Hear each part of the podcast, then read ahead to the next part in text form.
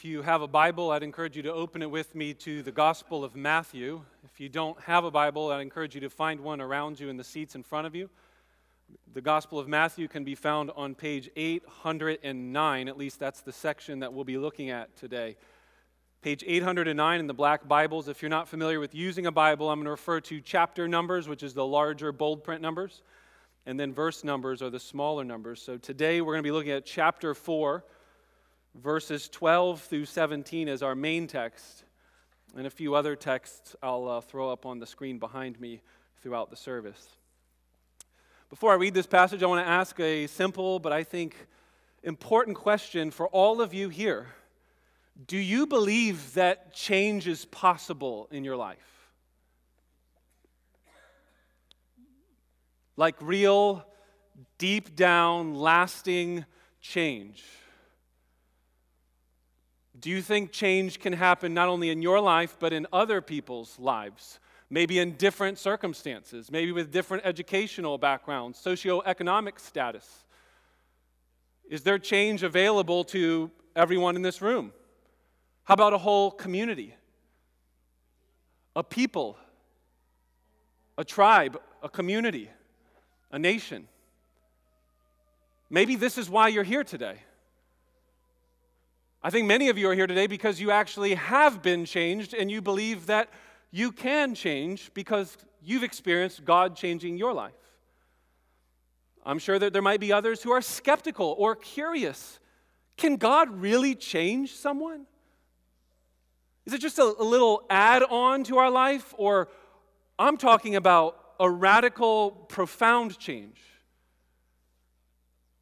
Today, I want to explain from the Bible how and what that change looks like from Matthew's gospel. We're going to see how the message of Jesus changes not just individuals, but entire communities and ultimately the entire world. That kind of change. So, what is that message of Jesus? What is the message that he proclaimed that brings that kind of change? Let's turn our Bibles to Matthew 4 and follow along as I read verses 12 through 17. Now, when he heard that John had been arrested, he withdrew into Galilee, and leaving Nazareth, he went and lived in Capernaum by the sea, in the territory of Zebulun in Naphtali, so that what was spoken by the prophet Isaiah might be fulfilled the land of Zebulun and the land of Naphtali, the way of the sea beyond the Jordan, Galilee of the Gentiles. The people dwelling in darkness have seen a great light. And for those dwelling in the region and shadow of death, on them a light has dawned. From that time, Jesus began to preach, saying, Repent for the kingdom of heaven is at hand. Is that the way you are thinking about summarizing the message of Jesus? What I just read to you. If you were asked the question before reading this text, how would you summarize the message of Jesus in a sentence? My answer that I would hear most often is love your neighbor as yourself do unto others as you would have them do unto you, or maybe even love the Lord your God with all of your heart, mind, soul, and strength. Did you notice it wasn't any of those answers? To summarize the message of Jesus in a sentence is what Matthew has just done for us. And he does not say anything about loving God, loving your neighbor, doing good to others. He says, repent. For the kingdom of heaven is here. It's coming. It's already here and it's continuing to come. Repent, we're going to find out in just a moment. It, it, it's this word we could use change. To change. So I want to ask three questions for us as the outline of this message. Why do we need to change? Secondly, what kind of change is needed or asked for here? And thirdly, how? The all important how do we change? Is this even possible? If so, how? So, first, why? Why do we need to change?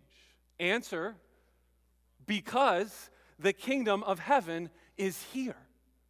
Do you see that in Jesus' passage? Repent, and assuming that we can, at least for the moment, agree that repentance includes some sort of change. The next word, for, is a word that means because. It's a, it's a grounding. You should do this, which is namely repenting, changing, because the kingdom of heaven is at hand. That's, that's the answer. Change should happen in our lives because the kingdom of heaven is here.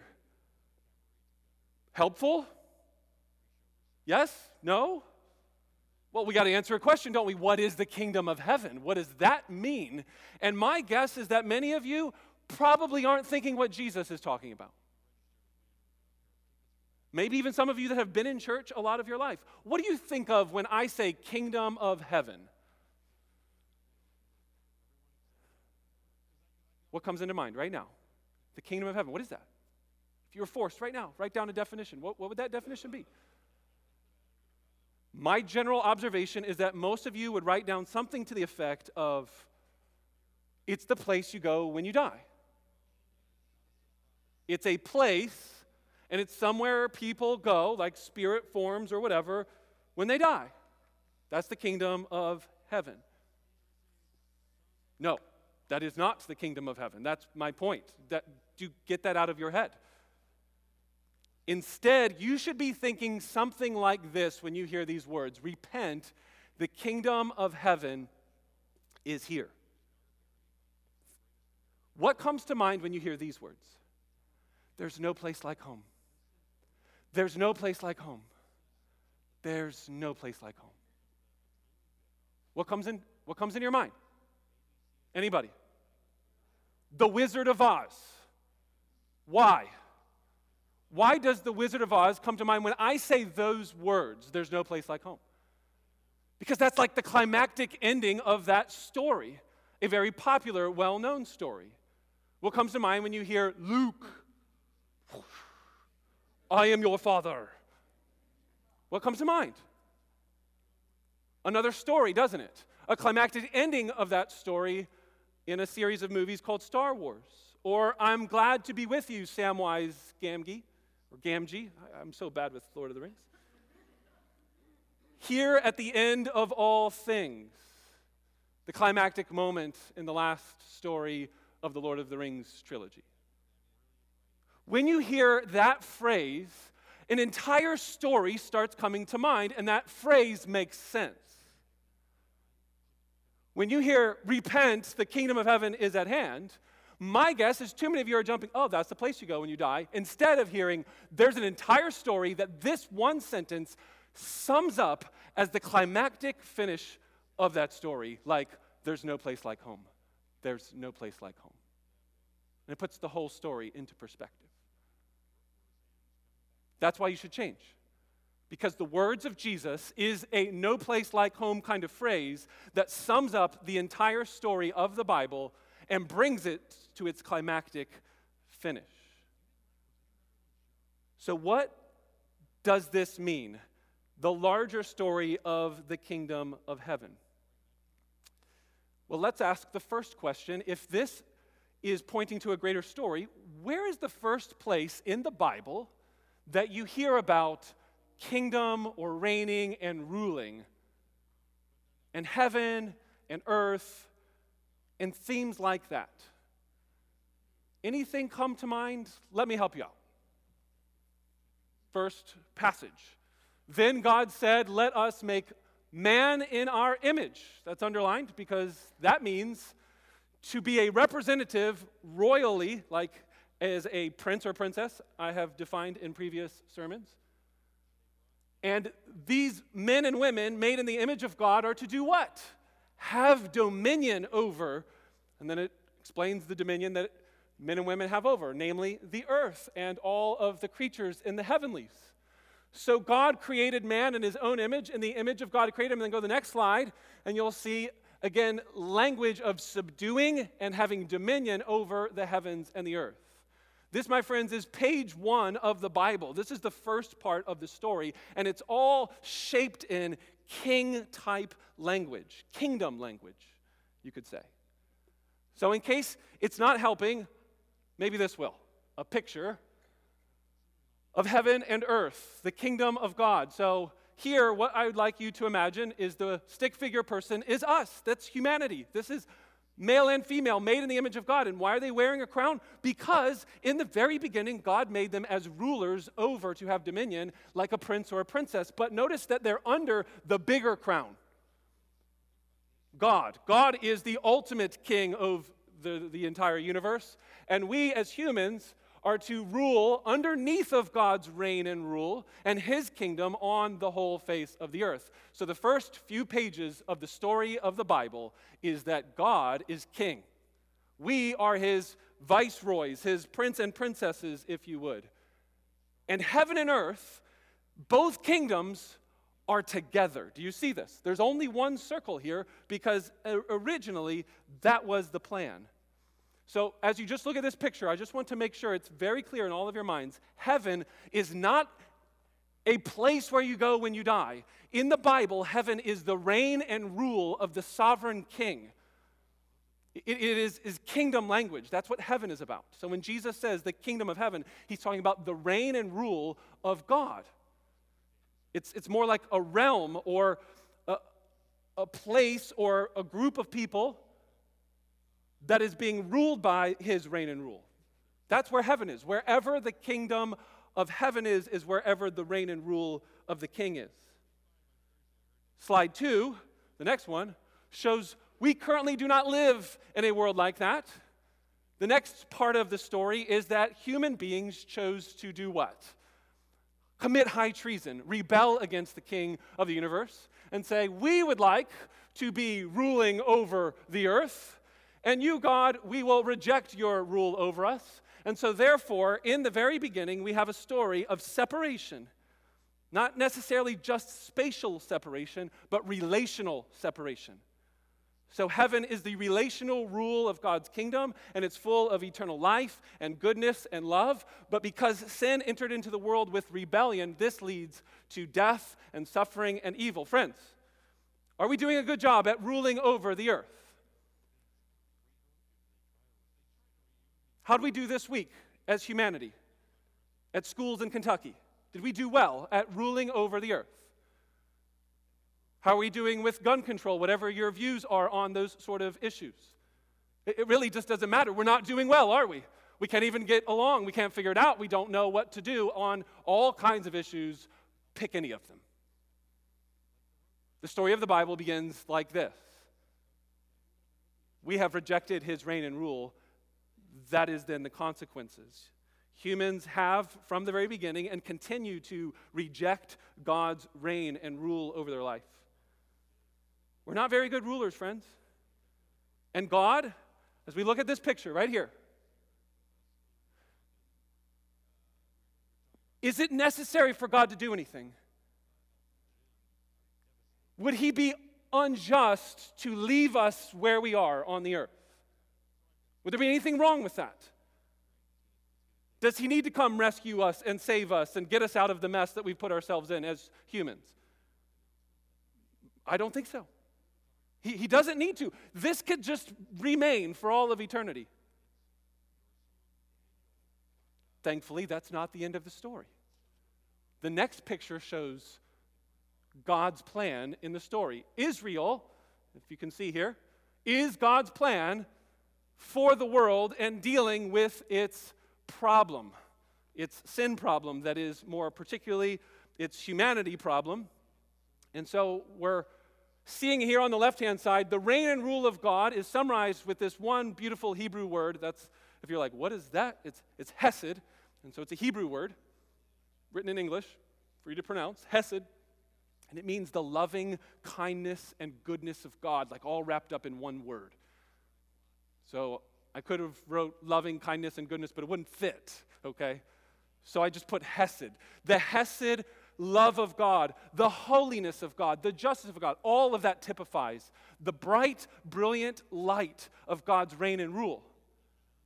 In comparison to that, the nations of this world, like Egypt, Assyria, and Babylon, they rule with domineering force, with violence and evil and injustice, with slavery. This is what the nations of the world look like when God is not their king. And so God says, I'm going to choose a people, actually, a very small people group named the nation of Israel. And he chose Abraham first, and then Isaac and Jacob, and then a big family came into this nation. And he's going to give them his law, and through obeying his law, they are going to be a kingdom of priests, which I think is our next, well, first Exodus 15 is the first time we see God as king. If you look at the very end of this passage, after God rescues Israel out of the kingdom of darkness in Egypt, you see this passage. First time the Bible talks about God as king, like explicitly. It says, You will bring them in and plant them on your own mountain, the place, O Lord, which you have made for your abode, the sanctuary, O Lord, which your hands have established. The Lord will do what? He will reign. That's kingdom language. First time in the Bible that you have God saying, I am going to rule in the place where my sanctuary is, where my temple is. So go back to the last slide in the picture. That's what's being communicated. Where heaven and earth overlap, it is the temple. It is where God's word is heard and obeyed and taught by the law in the nation of Israel to be a light to the nations. How'd they do, friends? How'd they do? Not so well. Look at Exodus 19 couple slides over. This is what they should have done obey the voice of God, keep his covenant, and if they do so, they will be the treasured possession among all the other nations of the earth, for all the earth is mine, and you shall be to me a kingdom. Do you see that? What, what is Israel supposed to be? A kingdom of what? Of priests. Not just one priest in the temple, but the whole nation is to be a kingdom of priests and a holy nation and these are the words that you shall speak to the people that God gave to Moses. So, how'd they do? Did they obey the voice of the Lord? Did they keep his covenant? Were they a light to the nations? Did they want God's reign and rule? Guess what they said as soon as God gave those words? What did they say? Yes, God, we will do it. Everything you say, we will do. And fast forward in the story, 1 Samuel chapter 8 shows us how they did the people refused to obey the voice of Samuel. No, there shall be a king over us, a human king that is. We do not want God as our king. We also may be like all the nations. We would like to be like all the other nations and have a human king over us. It didn't take this long for them to mess it all up, but by this point in the story, the kingdom theme is clear. God's plan through the nation of Israel was, you could say, failing. Not because of God's part, but because of the human agents involved. So, how'd they do? This is what the whole Old Testament looks like. There you go. Israel looks like who?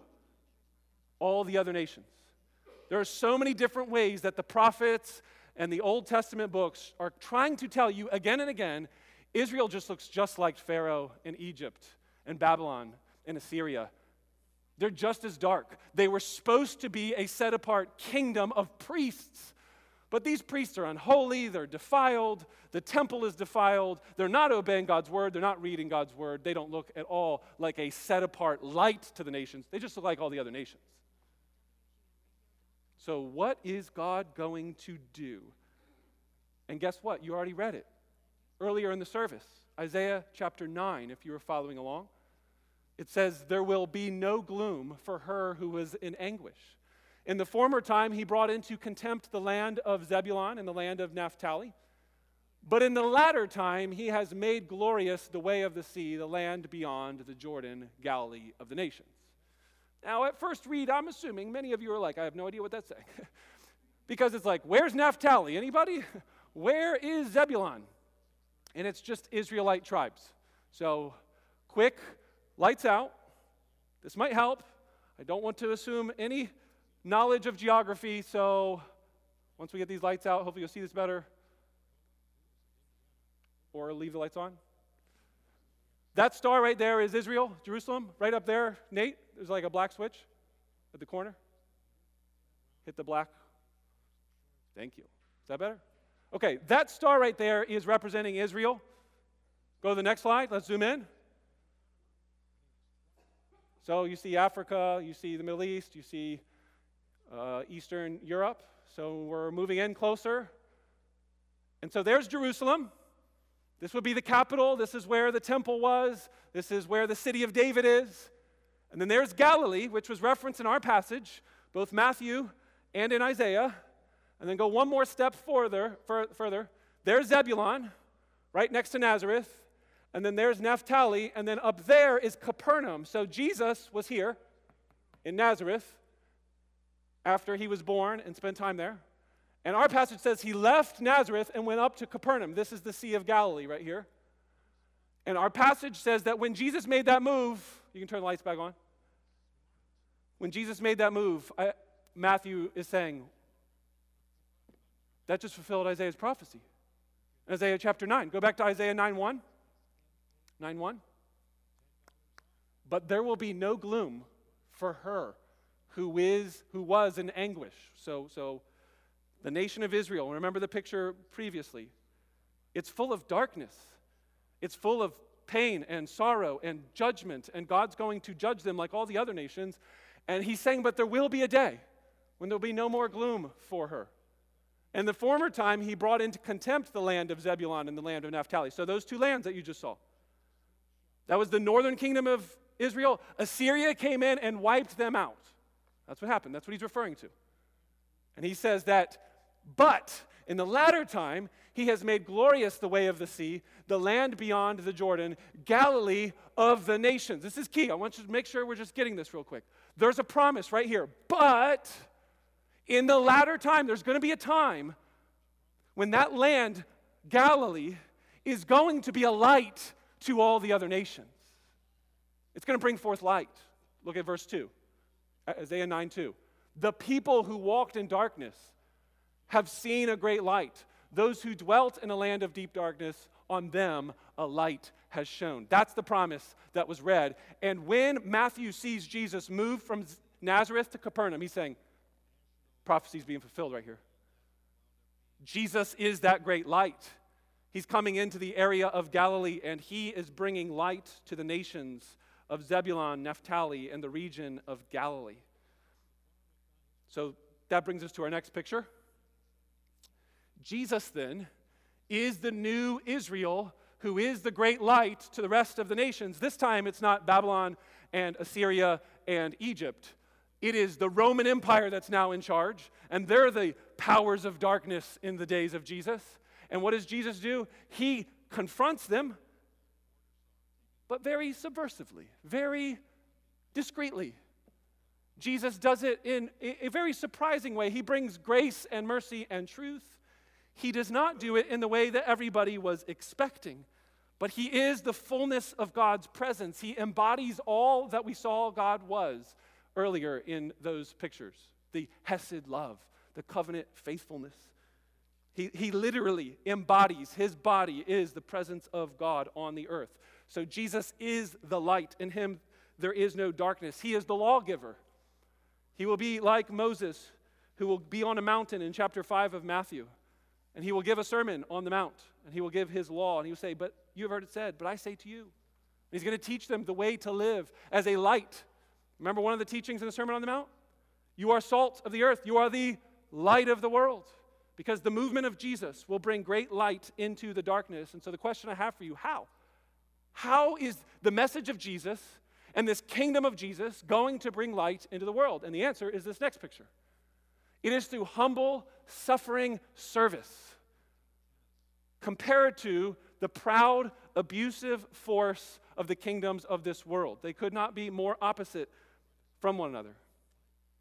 So, how does Jesus bring victory to the world over the forces of evil and darkness? It is not by swords.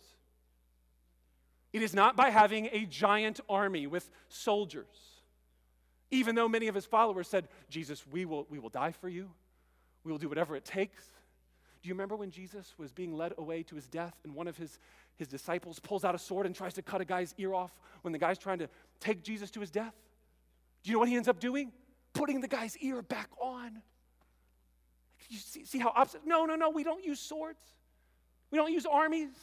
We're bringing healing to the hurting. We're not fighting darkness with more darkness.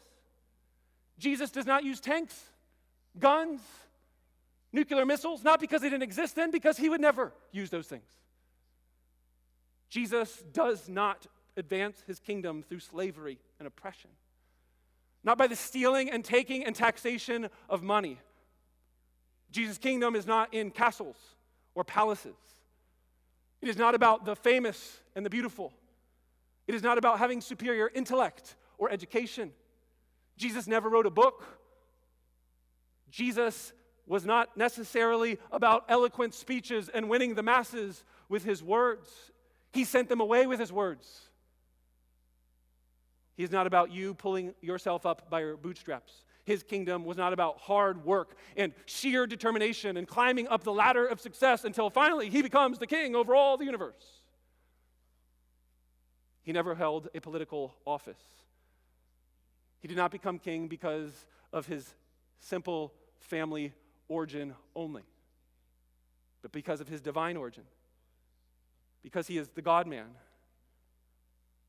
In other words, Jesus did not win victory over the forces of darkness and advance his kingdom by any of the ways that we do in this world. Instead, he lost his life instead of trying to save it.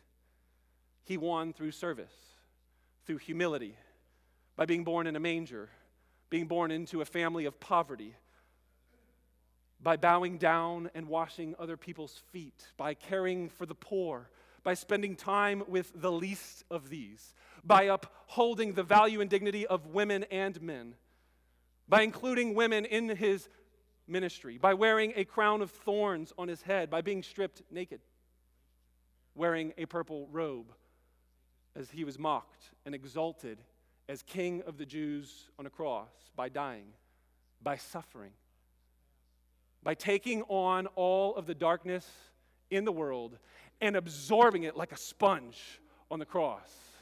And therefore, darkness covered all the face of the earth around the death of Jesus. In the middle of the noonday, it became dark. This is how Jesus brings about change. So, why should you change? Because the kingdom of heaven is here. And you will either be for it as kingdom of the light, or you will be against it and you will lose. I suggest being on the right team, my friends. My job is to announce and proclaim get on the right team. This light will always overcome the darkness. If you are full of darkness, then you will lose, my friend. That's reason number one. Question number one why? Why should we change? Answer because Jesus has come.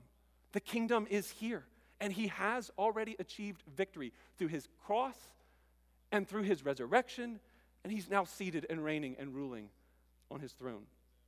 Second question What kind of change is Jesus demanding when he says, repent?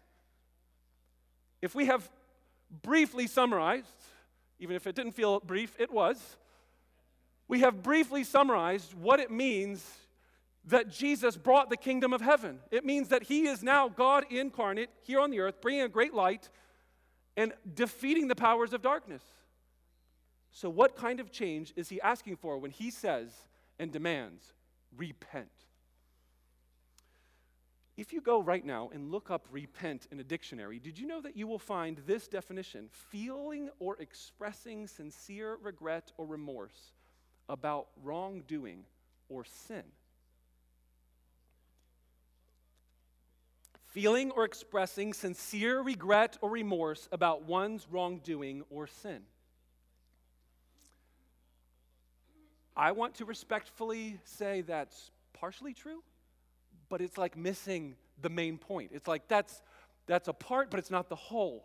Let, let's get the whole answer. Let's get the answer of people who would have heard the words coming out of Jesus' mouth. And they said, He said, repent. What, what would they have thought of? Would they have thought remorse and individual sorrow over my personal sins? Maybe, but probably not primarily.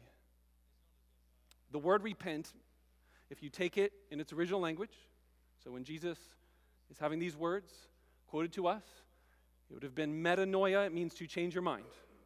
To change your mind. Meta is the first part, which means change, and then noia, which means knowledge, to know something, to change your mind. That's what the word means. But I don't think by just looking at that word we find the fullness of its meaning. That word is rooted in the Hebrew scriptures story, right? Didn't we just say that? There's no place like home reminds us of Wizard of Oz. Repent, the kingdom of heaven is here. That reminds us of the previous story. In the previous story, the word for repent is about turning back to God and embracing God's ways for his kingdom.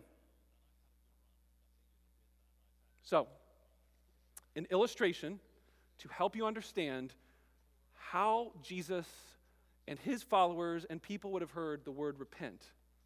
Okay, Josephus is a guy that lived during the days of Jesus. He was a Jewish historian.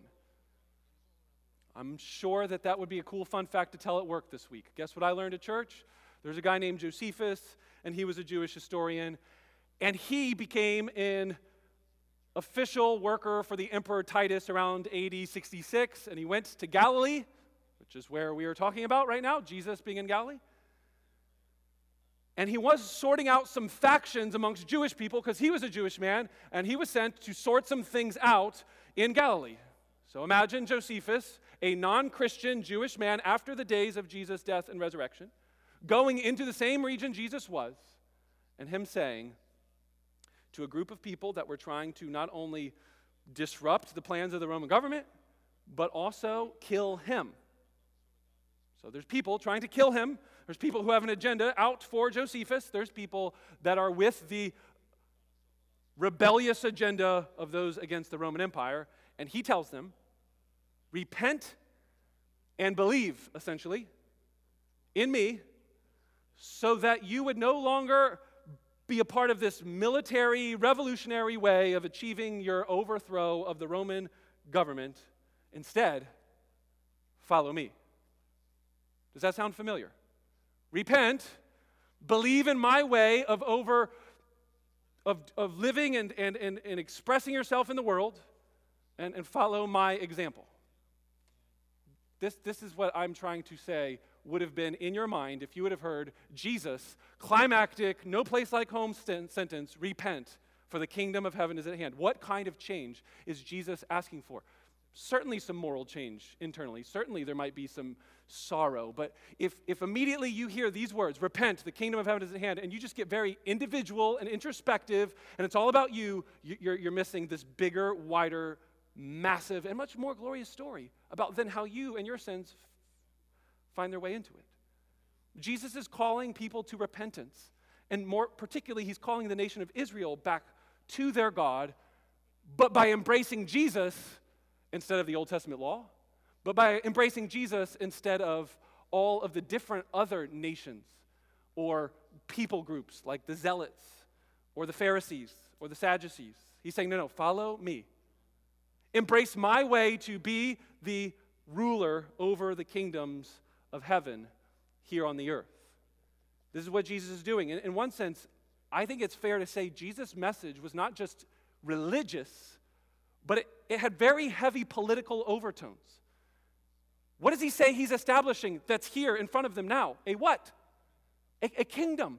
What's a kingdom? Well, I know we're not in the UK. I know we're not from England. I know that many kingdoms don't exist and we're all democratic and the Enlightenment has happened and we've moved on from many of those kind of nations. But, friends, we, we, we know kingdoms are political entities. Jesus is establishing a political entity here on earth with the reign and rule of his word and his law. So, the sort of message that he is giving is to have the nation of Israel first and then ultimately, all the nations, which is why I think Matthew is pointing to this passage of Jesus' move from Nazareth to Capernaum. Because it says that the light is going to come to who? Look down at verse 15. The Galilee of the Gentiles. And that word is the, is, is the nations. Galilee of the nations, because at this point, Galilee is mixed with both Jew and Gentile. So, as Jesus is preaching this message in Galilee, it is, it is primarily for Jews, but then it has implications for Gentiles, which brings us to our third and final question. If we've understood that the kingdom of heaven is not just a place you go when you die, but it is the reign and rule of God, and that that reign and rule has come through the person of Jesus now on the earth, so you should follow his reign and rule. You should listen to the words and teachings of Jesus and center your life around them. How? How do I do that? What does that look like? And the answer I think that's quite clear is in this next slide. It's the church. Jesus has defeated the powers of darkness. He has overcome evil. He has done it by suffering, not by taking it by force. And so now he has ascended. Okay, so this means that Jesus is still alive right now, humanly. He is in a heavenly realm that we cannot see, but he's still alive. He sends the Holy Spirit after his ascension. That Spirit then becomes the space on earth where God's presence is known. That Spirit then brings light to all of the dark nations. And so, all those white dots they represent communities, churches, people of the kingdom.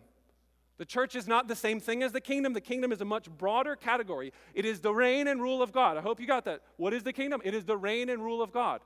So God's reign and rule extends far beyond just the church. But the church is a part of, like, let's call an embassy. Ah, embassies of heaven. And let's look at our next passage of Scripture. We read this earlier in the service. Notice the way later on in Matthew, the church becomes a part of the kingdom of heaven. I will build my church. Now, by the way, Jesus said the word church recorded in Scripture three times, at least the word we have for church. And he says here, the first time that we have, I will build my church.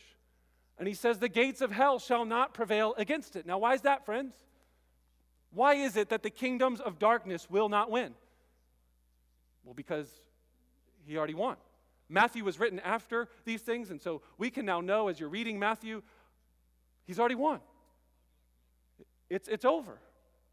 The, victory has been accomplished. And then he says to Peter, I will give you the keys of the kingdom of heaven. So I will build my church, and I'm going to give the church the keys of the kingdom of heaven. And whatever you bind on earth shall be bound in heaven, and whatever you loose on earth shall be loosed in heaven. There is a correlation between what we do here in this church and as we take God's word and we proclaim the gospel of Jesus, we are entering people into the kingdom as they hear the message and they respond, or as they reject it, they are being removed out. Sometimes even people come into the church and they spend time and say they're Christian. And then in Matthew 18, we find the other two times Jesus uses the word church. He says sometimes people are going to be so unrepentant, so unwilling to change, so hard hearted that you need to remove them from your church. And that is exercising the keys. What do keys do? They, they lock doors. So, so if you have keys in your pocket for your car, it means that you have authority to go in and out and let anyone else go in and out of that car. It's up to you. Jesus is saying, I am giving the keys of the kingdom to the people on the earth. And and one way to put the whole story together is to say, do you remember back in the very first slide, we had humans as rulers over the earth? Well, guess what? Restored, Holy Spirit refilled humans, renewed from the inside out humans, will now be in charge of the kingdom of heaven on the earth through churches. And that's why we have named ourselves an embassy.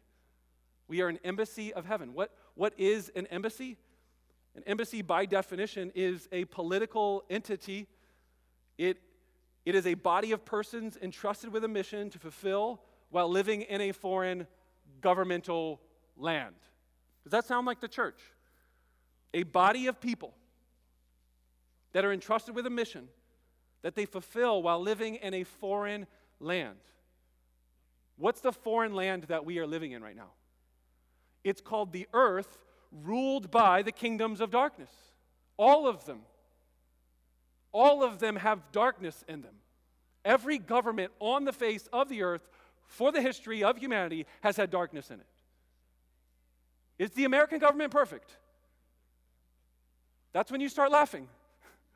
No, no. Do we pray for? Are we still citizens of these different nations and have this dual citizenship role? Yes, we do. But primarily, our allegiance and our eternal kingdom is the kingdom of heaven. And so that's why we call ourselves an embassy. It's to remind you of what our purpose here is on the earth to bring light to the world into a dark place and to not give our total and final allegiance to the nation that we're under in the foreign land that we live in. We are in the world, yes, but we are ultimately not of this world. We are not from this world because we believe that the Holy Spirit was in that picture, right? The Holy Spirit is the change agent that Jesus unleashes through his death, his resurrection, and his ascension. And as he reigns and rules in heaven now, he unleashes his spirit all over the face of the earth to all the different nations. Think of the way Matthew's gospel ends in Matthew 28, for those of you familiar. All authority in heaven and on earth has been given to me. Therefore, go and make disciples of all the nations, because a great light has come to the nations, our pastor says. And because it is through the light of the church, through disciple making in churches, this will bring light to all the nations around the world. So, what does this look like when we have God's Spirit on us and we repent today? In the first century, it would have looked like stop thinking that government, rule and reign through swords and war and victory through battles. Repent of that. No, turn away from those agendas. Stop whatever plan you had to try and bring in God's kingdom and advance God's kingdom. Follow the way and the path of Jesus, which is going to be a much different path, a path of humility and turning the other cheek and pursuing purity and generosity and prayer where you don't get praise or approval. Or basically read the Sermon on the Mount. What other ways does it look like? What do people expect today will bring them salvation? Like, let's get real for a moment, to use a modern phrase. What does it look like for many people to expect salvation to come to this world? What are they hoping in? How many of us is it consumerism? How many of us is it the things that we purchase, the things we buy, the, the material possessions you surround yourself with? Repent. That's, that's not it. That's the wrong kingdom. You, you will not find life in the things that you own. They're wasting away, Jesus is going to say in the Sermon on the Mount. The values of the kingdom are say those things are like rust in a few years. Your nice car that you love, just fast forward 20 years, 30 years, 40 years, it's going to be in some sort of backwoods junkyard. It's rust. Why are you going to make your life around certain material possessions or money? How about the idea that being strong and beautiful and externally looking a certain way is the way to find salvation in this world. Anyone in here say, I struggle with that? Any of you just consumed by it? The Holy Spirit can bring change. If you would first admit that that's a problem and that needs changed, being consumed with external appearances is not the kingdom of this world uh, is not the kingdom of heaven, it is the kingdoms of these worlds. Think of the very king that God first chose. It was a small little runt boy named David. And in that very passage of how God chose a king, it was to show that no, no, you guys want to choose big, tall, giant men like Saul, big warrior type guys. I'm going to choose a little boy that nobody would think would be the king. Jesus will be the king, somebody that's ugly, as far as we can tell, based on Psalm 53. He was rejected. Nothing beautiful to look at. If you see pictures of Jesus and he's blonde haired, blue eyed, and looks like he just got a perm or something, like, no. No, that's, that's probably not what Jesus looked like. He probably looked like a, a Middle Eastern man with nothing that you would be like, oh, wow, I want to follow that guy. What is our communities hoping in right now for their salvation? Government projects? How about more education?